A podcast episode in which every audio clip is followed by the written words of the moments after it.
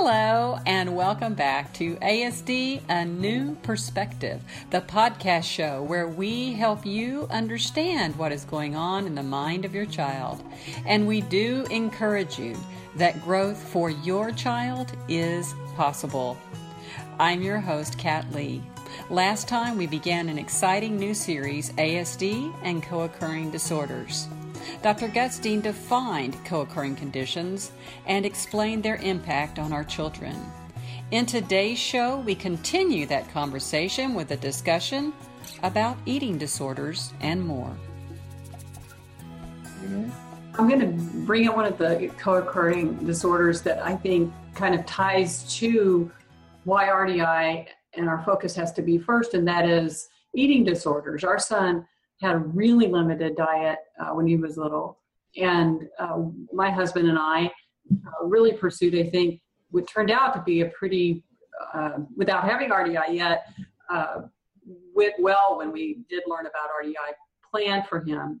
Now, you know, he'll, he'll try anything and his, his diet is very vast. But I remember uh, when I started thinking about this from an RDI perspective, and his trust in us as his guide when he was a little boy and in working toward trying other foods. And and I can remember one specific thing when we went in the pantry and I, I showed we showed all the different things that could go with all the things he did.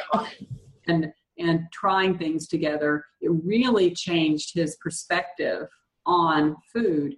And the reason I link the, the two is I, I think we get one before the other sometimes. And some of these uh, co-occurring disorders the trust and the guide has to come first in building that relationship and then you can actually address these things. that's another example eating disorders would be another example like anxiety disorders depression of things that really are more of a, a result of the of, of asd than you know that, that sort of go along come along with it from birth so to speak because as you point out the, the eating the, the restricted eating think about restricted behavior, restricted actions that need to want to, you know, close off and limit the world that feels overwhelming. You know, one of the powerful ways you can do that is to limit your, you know, you have control over what you put in your body. And especially if you don't have control over much else, right? You can influence that. You can just not eat it and limit what you eat. Um, and so, and the other thing is if, if you're in a, um, sort of stability maintaining mode at all costs, you don't have any curiosity. And curiosity is one of the reasons we try new things, right? Why else? I want to see. I'm interested. Let me see what happens. I want to explore.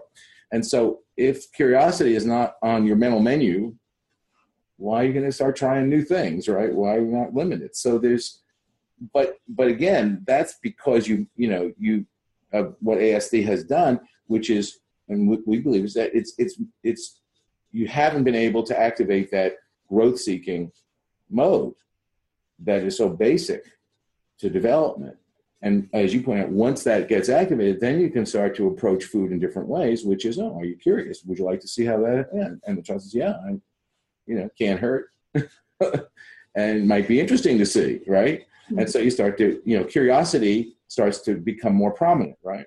And the desire to explore and to find out and to expand and so you know it changes the whole nature of these type of eating disorders. And you know same thing with anxiety disorders. There are some children who probably are born genetically with a high predisposition to anxiety. But there are others where um, the anxiety is definitely secondary to you know the idea of a world being um, for them un- incomprehensible, overwhelming, potentially always overwhelming, always disorganizing. And I use that concept, and it's not my term, disorganization. A lot of developmental psychologists use it. Of the experience of being disorganized is not just it's not not knowing where your papers are. It's not that type of disorganization.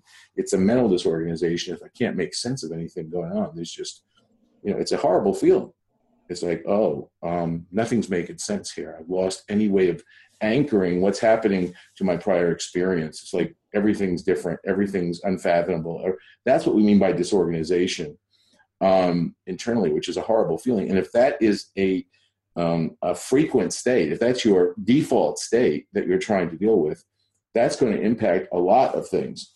And that's what we believe happens in ASD is that it becomes a default state rather than you know for us for people with not ASD it's it's a uh, a state that we sometimes go into when we're challenged when we're sort of stuck with something but it's not the way we walk around every minute of the day right? So that when it does happen it's you know it's we can bear it. We, we can say oh well okay that's interesting. I don't know what's going on here. And and we get through it. We have a lot of history of going through it. But if that's your default state, in other words, if that's how you're spending, if that's how it feels, unless you take actions to avoid that, to push it away, it changes everything that you're doing throughout the day, it changes every aspect of your behavior.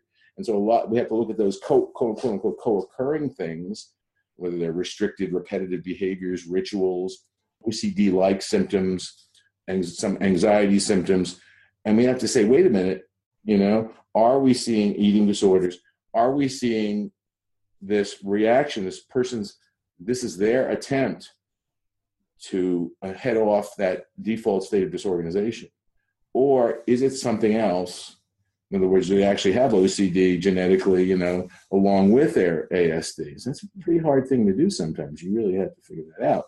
Now, one of the things that RDI helps you do is, is interesting to me because once the children start to be growth seeking, and they start to trust their guides and move, then you can see if they still have these other problems or not. And then you can say, oh, well, okay, that's still, that's a separate issue. That is a co-occurring issue. It's not a reaction to, you know, having ASD. And I think that's a very important thing to learn, right? And, and to understand. Otherwise, you, you, may go about treating things in, in a way that makes things worse. Thank you, Dr. Gutstein, and thank you for joining us for ASD A New Perspective and our special series, Autism and Co occurring Conditions, a podcast show where we tell you what is going on in the mind of your child, and we do continue to encourage you that growth for your child is possible. I'm Kat Lee. See you next time.